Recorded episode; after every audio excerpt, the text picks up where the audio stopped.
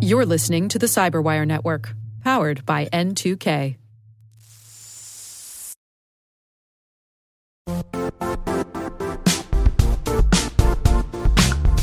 And now, a word from our sponsor, Zscaler, the leader in cloud security. Cyber attackers are using AI in creative ways to compromise users and breach organizations. In a security landscape where you must fight AI with AI, the best AI protection comes from having the best data. Zscaler has extended its zero trust architecture with powerful AI engines that are trained and tuned by 500 trillion daily signals.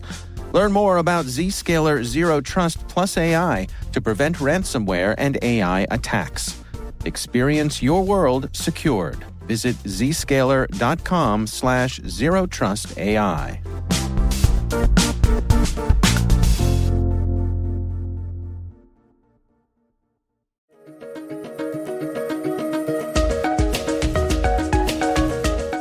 Everyone, and welcome to the CyberWire's Research Saturday. I'm Dave Bittner, and this is our weekly conversation with researchers and analysts tracking down threats and vulnerabilities and solving some of the hard problems of protecting ourselves in a rapidly evolving cyberspace.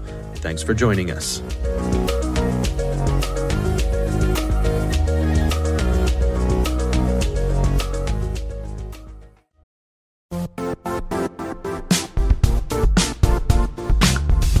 The IT world used to be simpler. You only had to secure and manage environments that you controlled. Then came new technologies and new ways to work. Now, employees, apps, and networks are everywhere. This means poor visibility, security gaps, and added risk. That's why Cloudflare created the first ever connectivity cloud. Visit cloudflare.com to protect your business everywhere you do business.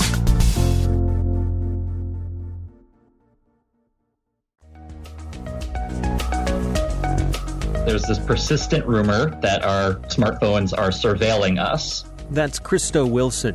He's an associate professor at Northeastern University in the computer science department. In a few moments, we'll also hear from Eileen Pan. She's one of the co authors of the research and a recent graduate of Northeastern University. The research we're discussing today is titled Panoptispy Characterizing Audio and Video Exfiltration from Android Applications.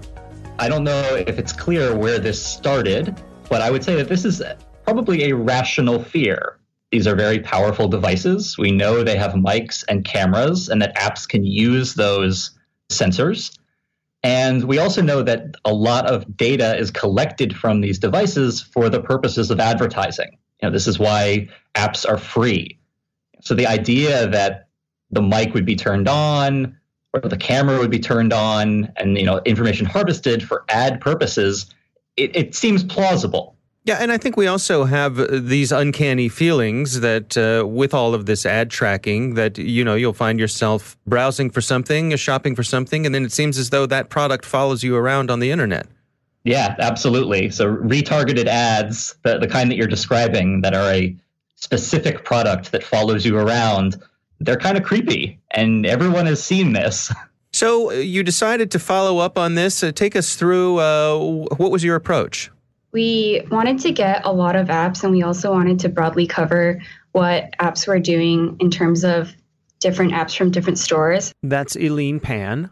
We took 17,000 apps that were asking for camera and audio permissions, and then we ran automated experiments on them and collected the network traffic in order to see whether this type of media exfiltration was happening.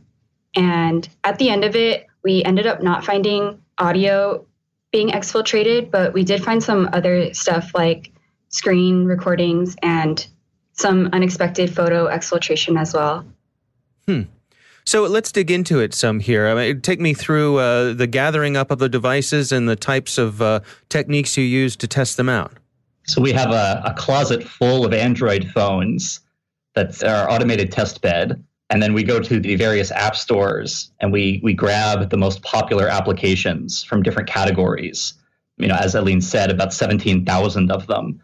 So then one at a time, those apps get sent to a test phone and there's a program that interacts with it. So it clicks on buttons, it types on the keyboard, it tries to access different screens And that happens for about five minutes. And in the background, we're recording everything the app is doing. So everything that is sent over the network and the recipient of all of this information. So most of the stuff that gets sent is just text. But what Eileen did is she developed a way to extract the video and audio and images that were potentially getting sent out. So anytime an app tried to send something, we would get a copy and we would know who sent it and who they were sending it to. And what kind of apps are we talking about here? Does it run the gamut? Yeah, so it's everything, you know, that's popular in the App Store across every category. So all the top social networking apps, there's probably some games in there, note-taking apps, weather apps, Uber, everything that's popular in the store basically. I think that many people, their focus is on Facebook specifically, that they feel as though uh, you know, they've reached the conclusion that uh, Facebook is listening in on them. The story that you hear is that, uh, you know, I was discussing a vacation to Hawaii and suddenly in Facebook up popped, uh, you know, flights to Hawaii or, uh, you know, travel sites or things like that. Uh, did you look specifically at Facebook? We did. But the caveat is that Facebook is easily one of the most complicated apps, probably in the entire App Store. So, what were you able to do, and what were the conclusions that you came to? So, we tested Facebook the same way we tested everybody. We automatically run it and interact with it. But for example, we didn't log in. So, if Facebook only records after you've signed in, we would not have triggered that. Now, did you do anything with playing audio files uh, in a room to see if those audio files got then sent out? So they were sitting in a room and there was some ambient activity. We also kind of pre-loaded the phones with content. So there were images, videos, and audio clips already kind of sitting there. And we were waiting to see if the app would notice those and try to send those as well. And so when you're looking at the phones and, and the kinds of things that they're sending back, what specifically was was being trafficked? So in terms of all traffic, we saw a lot of text as mentioned before, but with media specifically, we saw some photos and videos and a lot of the photos they were intentionally sent so it was part of the app's purpose to send these pictures home based on like sharing or other intentional activity in the app but we manually validated all the media that was sent out to ensure the ones that we claimed were leaks were actually leaks.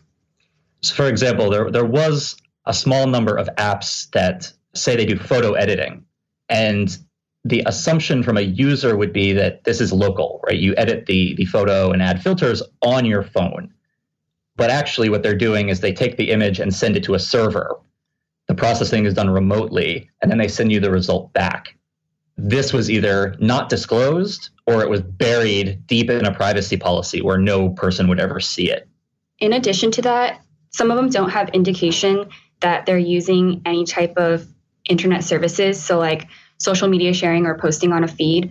And so it's really reasonable to expect that the user would have no idea that the photo is leaving their device. And we also found some that were not encrypted over the internet, so eavesdroppers could basically take a look at the network and see other people's pictures. The other disturbing case study we found was this library that's targeted for developers to help debug their apps. So, this library was essentially doing screen recording. So, you would open an app, everything you did in that app would be streamed to a third party for analytics and debugging purposes. But this is, of course, not disclosed to the user you, there's no indication that everything on the screen is being recorded and sent.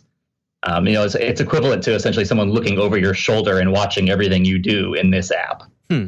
Now, were there any examples where the apps were clearly up to no good, that, that there was foul play going on? I would say no. We were initially sort of concerned that we were going to find really malicious apps, things that were spying on people, really invasive kinds of recording like people have found in the past with things like Silverpush. And we really didn't see that. You know, there were these kind of omissions where the app could have been clearer about its design. And then there was the screen recording, which, you know, if I'm being honest, there's legitimate reasons why a developer would want some of that information to help debug. Mm-hmm. But again, it's it's creepy that it's not being disclosed, and it shouldn't be happening to everyone all the time.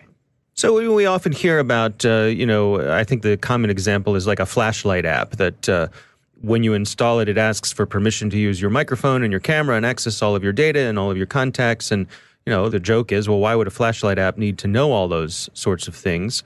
But you did not run into that sort of thing where, for example, a flashlight app would be, you know, sending all of your personal information to a server halfway around the world. So there are definitely apps that are over provisioned right? The flashlight that asks for every conceivable data source on your phone. But you're right. That flashlight and the other apps in our data set, we did not see them engaging the camera or the, the mic in a way that a user would, would not be expecting, you know, just to surveil them. Now, the work that you did, uh, you were looking at Android only. Was there any look into anything on iOS? So iOS is unfortunately complicated. We, we did not look at iOS. It's just much harder to do the kind of testing because it's not open source and it's very locked down. But that said, the capabilities, you know, for the things that we saw, those capabilities are also available in iOS. So for example, the library we found that was recording the screen, there's a version of that library for iOS. So these things are almost certainly happening there on iPhone as well. Right. So you're able to extrapolate the likelihood that these sorts of things are happening on, on that side as well. Exactly. So, what is the future here for you? Uh, you the conclusions that you've come to, and uh, where, where do you go from here? So, one direction that we're definitely focused on is IoT. Right? Very similar set of concerns that you have this microphone sitting in your living room or a smart TV, right? And it's it's watching you and listening to you. And do you really know where that data is going? Do you really know when it's listening? These are very legitimate concerns. We essentially have a studio apartment in our lab space that's an IoT lab. It's just full of devices. And then we have you know, a boxes more after Prime Day coming. so we're going to be looking at those very closely to see how they're recording, how they interact with each other, where that data is going because that's that's the frontier. So, for folks in terms of protecting themselves, uh, what are your recommendations? Yeah, so this is a, a tricky question because you have limited ability to stop apps from doing things once they're installed. I guess the the high level advice is just think twice before you install apps. Do you really need best brightest flashlight? Because anytime you install these apps and grant them permission, even if the app itself isn't malicious, it can come with third party code that, that may be. Do you understand this impulse that people have, this reaction, this sense that they feel as though their phones are listening to them, even if they might not be? Oh, absolutely. It doesn't help that companies like Facebook have these patent applications for systems that would do exactly this. And there have been cases in the past where apps were caught turning the mic on and surveilling without the user's consent or knowledge. An ad company called Silverpush was doing this. There was a recent case where a, a soccer app was engaging the mic to see if the user was around an illegal broadcast of a game. So these concerns are valid. Plus, you then have the targeted advertising issue, which is very creepy. And you know, the phone is always there. So when you talk about a vacation to Hawaii and then you get that ad for Hawaii, it doesn't seem like a coincidence. Right. It's very easy to to infer that something happened. Even though it, it may not have happened the way that you're sort of connecting the dots in your mind. Yeah. So one thing to think about is is audio transcription technology really that accurate? Hmm. You know, for anyone who's used Siri or Google Assistant, I think we we all get the sense that they're not really that great yet. Mm-hmm. So the idea that the easiest way to get your data would be to surveil your audio. That's a bit of a stretch. The other thing is that we we don't really realize how much data we give away routinely just through our actions online. Every time you're searching, every time you're browsing, every time you're clicking, all of that's being collected and then put through machine learning algorithms to infer things about you. If you're going on travel sites or you're searching for day trips in Hawaii, it's it's not hard to infer your interest in you know Hawaiian plane flights. Mm-hmm. Yeah, and even tracking your your location. You know, an app like Facebook knows where you are and what events you might be interested in, and uh, your other friends and your friends list who are at the same place at the same time. You're, there's certainly a lot of things that uh, they can put together without needing to listen to you. Absolutely. You may not be the one doing the searches for vacations, let's say, but if your friend is or your partner is, it's so easy to connect that to you. What's the bottom line here for those who are out there uh, with these concerns that uh, primarily Facebook and, and many of the other apps may be listening to them? Do you say uh, maybe not such a big concern? So I would say that right now, this is not as big a concern as people think. The idea that you're constantly being surveilled by your phone is probably not true. Now, that doesn't mean there won't be apps in the future or, or corner cases where apps are malicious and this happens. But in general, sort of writ large, there's other things you should be more concerned about. Eileen, what's your take on this? What conclusions did you have? Yeah, I definitely feel the same way that there is just a lot of ways that companies track us other than the microphone. And in that way, I just feel like I should be more mindful of my activity online or just how I'm being tracked in those ways and not as specifically concerned about my phone listening to me, but just being aware of my privacy as a whole. One thing that's worth mentioning is, you know, in cases where we did find apps that were not disclosing things, right? We we did responsible disclosure to those companies. We also responsibly disclosed all of this to Google. So Google issued a statement saying that they've taken, you know, appropriate action against some of these apps, specifically ones that were recording the screen. Hmm. So this was a case where some direct good came out of the research. Our thanks to Christo Wilson and Eileen Pan from Northeastern University.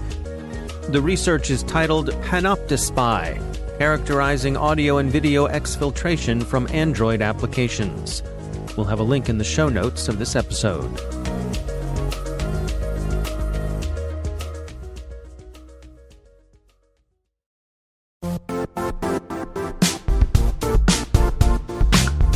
Don't struggle to align your organization's cybersecurity with business risk. Get the only solution that goes beyond reacting to threats with vulnerability and risk monitoring. You need the next evolution of MDR, and only Critical Start delivers it. Critical Start doesn't just monitor and respond to threats. They put you in control by detecting suspicious activities, quickly responding to contain threats, and identifying your most critical assets and protecting them against vulnerabilities and exposures. With continuous visibility, expert guidance, and measurable risk reduction, Critical Start has redefined what it means to manage cyber risk.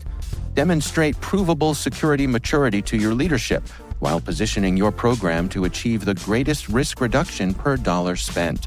Stop fearing risk and start managing it with Critical Start. Visit criticalstart.com and request a demo today. That's criticalstart.com.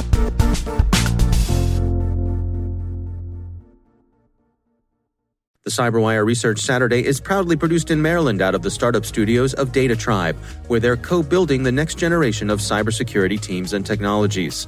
Our amazing CyberWire team is Elliot Peltzman, Puru Prakash, Stefan Vaziri, Kelsey Bond, Tim Nodar, Joe Carrigan, Carole Theriault, Ben Yelin, Nick Veliky, Gina Johnson, Bennett Moe, Chris Russell, John Petrik, Jennifer Eiben, Rick Howard, Peter Kilpe, and I'm Dave Bittner. Thanks for listening.